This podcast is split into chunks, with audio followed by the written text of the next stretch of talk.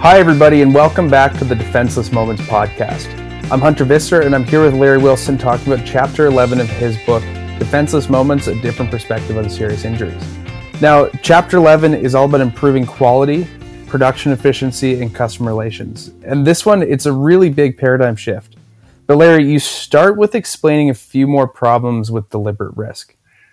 Yeah, um, and thanks, Hunter. But the the reason I needed to start, uh, or if will, the, with the deliberate risk, is because it's it's what actually led into this paradigm shift. Which, well, for me, I mean, as you said, it was huge for me. Um, I remember actually sitting there in the editing suite, just going, "Wow, I can't can't believe I never saw that before." Wow. Well, how about then? Why don't you take us to the beginning and let's start from there? Okay. Well, as I mentioned at the uh, at the end of the last podcast and at the beginning of this this article or this chapter in the book, unfortunately, uh, the problems with deliberate risk don't end there, especially when you look at uh, rushing frustration, fatigue, on top of a certain baseline level of complacency. So, one of the first things is how people can become complacent about checking critical components that hardly ever fail. if you ask anybody riding a bike, are your brakes important? They'll say yes, especially if you're going down a hill. But the time to find out that your brakes don't work isn't when you're halfway down the big hill although I've heard some pretty amazing stories from some survivors of those uh, uh, of those events. So that's that's one aspect of it. Uh, another aspect, which sort of leads right from there, is becoming complacent about checking or double checking things. Like, for instance, what if you're going down the wrong couloir? Like I was talking about last, what's the worst thing that could happen? Oh, well, you could die. Um, so how long does it take? How long does it take to check or, or to double check or to double check things? So now all you really have to do is think about, well, when will other people make mistakes so they won't hurt you? Like, for instance, um, you know, we all know that the transport truck can hurt you. Um, especially if you're driving a car and all you've got for protection is a dotted white line or maybe two white lines. But when you ask people how many transport trucks have you passed on autopilot, most people go, I don't know, hundreds, thousands, couldn't begin to count, right? And yet that's a time when we all acknowledge that you really need to have the benefit of your reflexes in case that truck moves suddenly or erratically. And even more ironic or, I don't know, potentially discouraging is that when you talk to a group of folks, I mean, you got 100 people in the room, you'll get 50 people put their hands in the air if you say, How many of you are here right now because you managed to just dodge that truck or you managed to jerk the steering wheel or get out of the way in time? And like I said, you get about half the people putting their hands up. And I said, if you didn't get that reflex, what would have happened? And they're all like, eh, not so good right? So um, we can anticipate the errors of other people so that they don't hurt us. But you took the anticipating error concept way further than that. How did it happen? Well, again, it's it's in the it's in the book, so I probably shouldn't be uh, um, I wouldn't be stealing everything, all the thunder, if you will but in in the last chapter in this chapter the story behind it i think you almost had to put almost had to put it in. Um, but in this case i was at a company. We were doing just uh, pr testimonial videos. They'd done very very well with safe start. Uh, four out of seven plants had gone i think two years without a recordable injury. And so when we pulled up the office building, there's a side door.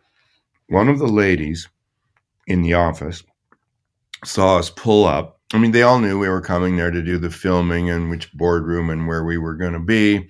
So she comes out and she opens up the side emergency door so that we can get all the lights and all the all the gear, the cameras, and everything in. Um, it's a fair bit of stuff, even if you're just doing, even if you're just doing interviews. She knew what we were doing, so I felt just obligated, saying, "Hey, you know," she was very, very, very nice, shy. I said, "Would you like to be interviewed?" Thinking that she would say no. And at first she did, well, no, I mean, she kind of thought about her hair and she said, well, sure, okay. And I, then I was like, all right, well, now she's in customer service. She works, you know, on the phone with a computer at a desk. Um, so I just thought about asking her, you know, well, have you noticed that since you started working here, um, you and your coworkers just making fewer mistakes since Safe Start? And she said, "Oh well, I don't know, but I don't know about them, but for me, she said, you know, every every time it's, it, I mean, it's it's all unless I'm doing something new." She said, "It's always one of those." So, and again, I, as I said in the chapter, I, I, I can't give myself much credit for this because it wasn't right away.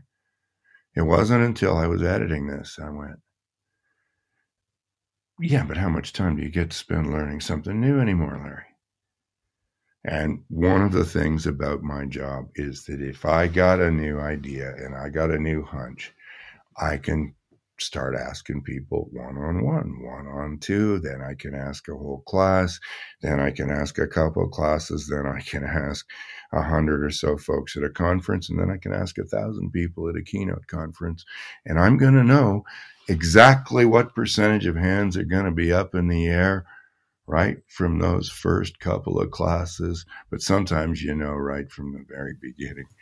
And mm-hmm. this one was one of those right from the very beginning. When you start asking people, how how much of your day do you get to spend doing something new, or how's this go? how's it going? Same old, same old. I mean, you can hear that in 66 countries. So, surprise, surprise most of us aren't actually leading that thrilling a life when it comes to doing new stuff all the time. But that also makes sense because you imagine if the plumber gets to your house and said, I'm so excited, this is the first toilet I've ever put in. well, he might be excited, but you're probably not too thrilled because you'd prefer somebody who's put in a couple hundred toilets. Yeah, certainly, certainly not thrilled at full price. Well, that's the whole that's the whole thing. In other words, you know, we want reliability, and reliability means you've done it a lot. And if you've done it a lot, then the chances are it's not new. And after a while, yeah, you get same old, same old, right? So it's not it's not really too surprising that f- people freely admit five to ten percent max of their you know of a week would they be doing something new? And when you really start thinking about how many things you can do on autopilot, it's almost a bit scary, right? So now you start thinking about okay, so I never looked at it this way. Why would I anybody make mistakes if they know what they're doing? Well, and now you go rushing, frustration, fatigue, complacency, with a little bit of extreme joy and a little bit of extreme sorrow, but that's hardly daily. I mean, it's not Christmas or your birthday every day, and thankfully we're not going to a funeral every day. But other than that, every mistake in my life other than when I was doing something new or learning something new is a combination of those four states. Oh my gosh. And I remember just sitting there in the editing suite going, wow. Every one. Yeah, that that really was a big aha moment. I remember that was around the time when I first started working with you and it it actually shifted the whole direction of your focus with Safe Start from just safety to actually going performance first and looking at what athletes were doing and how you could bring that back into the well, safety world. Well, you're right. It, it, it, was right at because we were bringing Safe Start into high risk sports, but it wasn't for performance. It was for safety. concussions in hockey and everything from concussions to blown knees to Achilles tendons to shoulders to you name it in freestyle skiing. As I said, well, you know, freestyle yeah. skiing is not free. It's it's going to cost you a knee or an ankle or a, you know a head or something. But uh, the likelihood that you're going to get out of that without an operation or without some serious concussions is pretty statistically almost almost zero.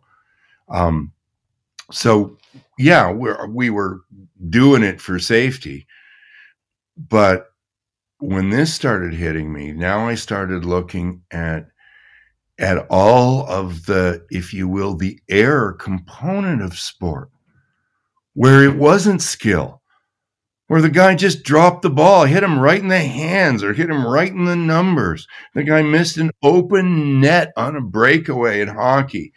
Um, the the fumble when nobody when nobody hit him in football the missed dunk on a breakaway in basketball, standing on the line when you throw the ball in, too many men on the field. It just went on and on and on, right?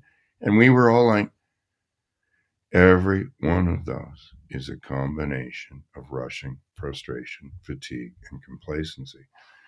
And then we started taking that into companies, and they actually started looking at the change in their KPIs before and after safe start. And some of the statistics were just like a you know 53.5% decrease in cost per ton, 25 to 45% decrease in scrap rates. Um, GH Metal Solutions went from uh, 11,000 uh, defects per million or 1,100 defects per million to 600. So, I mean, just some phenomenal improvements in other than safety, which all makes sense because if people start doing a better job of managing the rushing, frustration, fatigue, and complacency, they'll make fewer mistakes. And you're not trying to make any mistakes. So, very likely, some of those mistakes would be the injury causing ones line of fire, balance, traction, grip, if you're moving or things around you're moving. But if line of fire, balance, traction, grip aren't in play, you can still make mistakes that can cost you a lot of money or waste a lot of time just sitting at your desk and at your computer. And we've all done it. Um, yeah, I've got some in mind that kind of sting. Oh, well, you know, buying things in a rush. I mean, it goes on and on, right? You know, so it, it really, when you look at how significant this paradigm shift is, and it is for everybody that sort of sees it, and then you realize, how could I miss this? I mean, really, it's not like I only make one mistake a year, so you know it's only going to be so many, and I couldn't put the pattern together.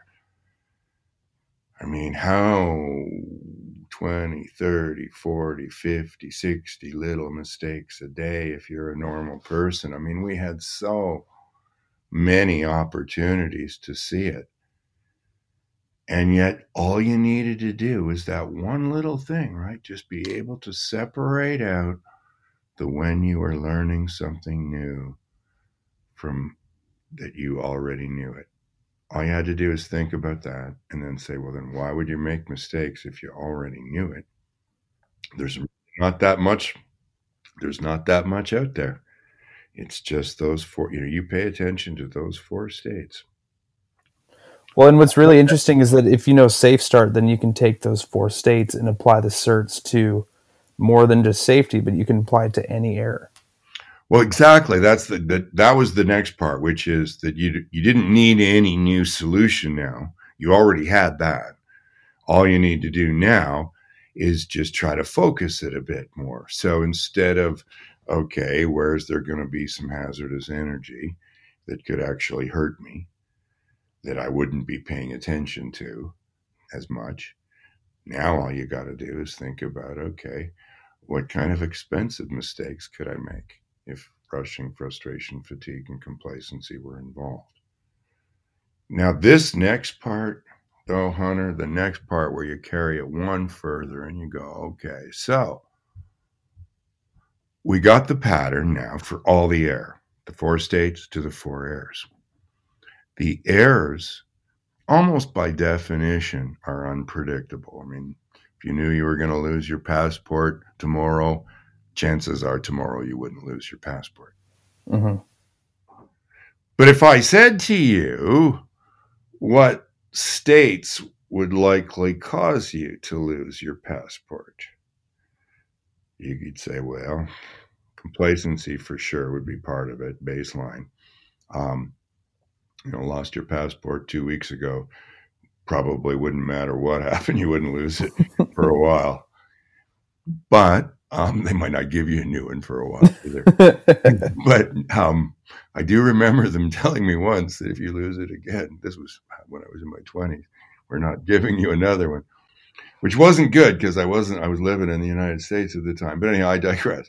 The, the reality of it all is the errors are unpredictable, but the states that cause them are very predictable.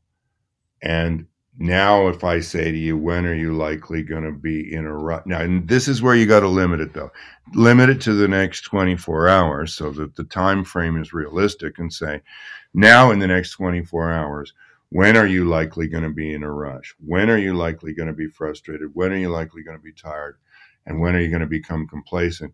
And you can probably just like anybody else nail that within five to ten minutes. I'll be in a rush in the morning if you're person that doesn't typically get up early in the morning. Um, I'll be tired around three o'clock in the afternoon.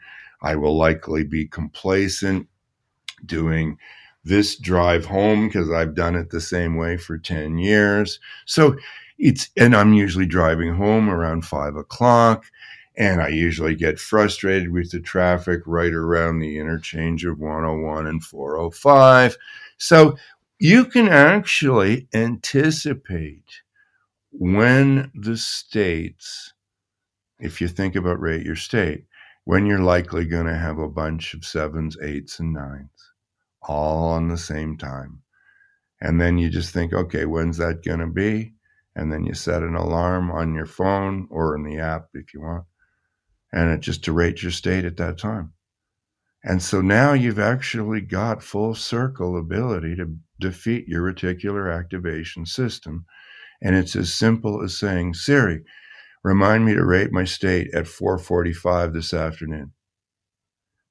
And that's all you get. You, you, you don't even have to pull a card out or anything. You just have to think rushing, frustration, fatigue, complacency. Where am I at?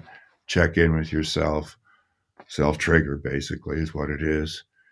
And bring yourself back to the moment, and you will likely have eliminated that defenseless moment that could have been actually really bad. It's like I tell the kids, you know, you, you don't have to do much. you, you don't have to do much to beat Mr. Complacency, but if you do nothing, he'll beat you every time. but Larry, just knowing personally about rate your state and anticipating error and understanding how to use it, do you think that's actually enough to get people to move forward and actually put these things into practice?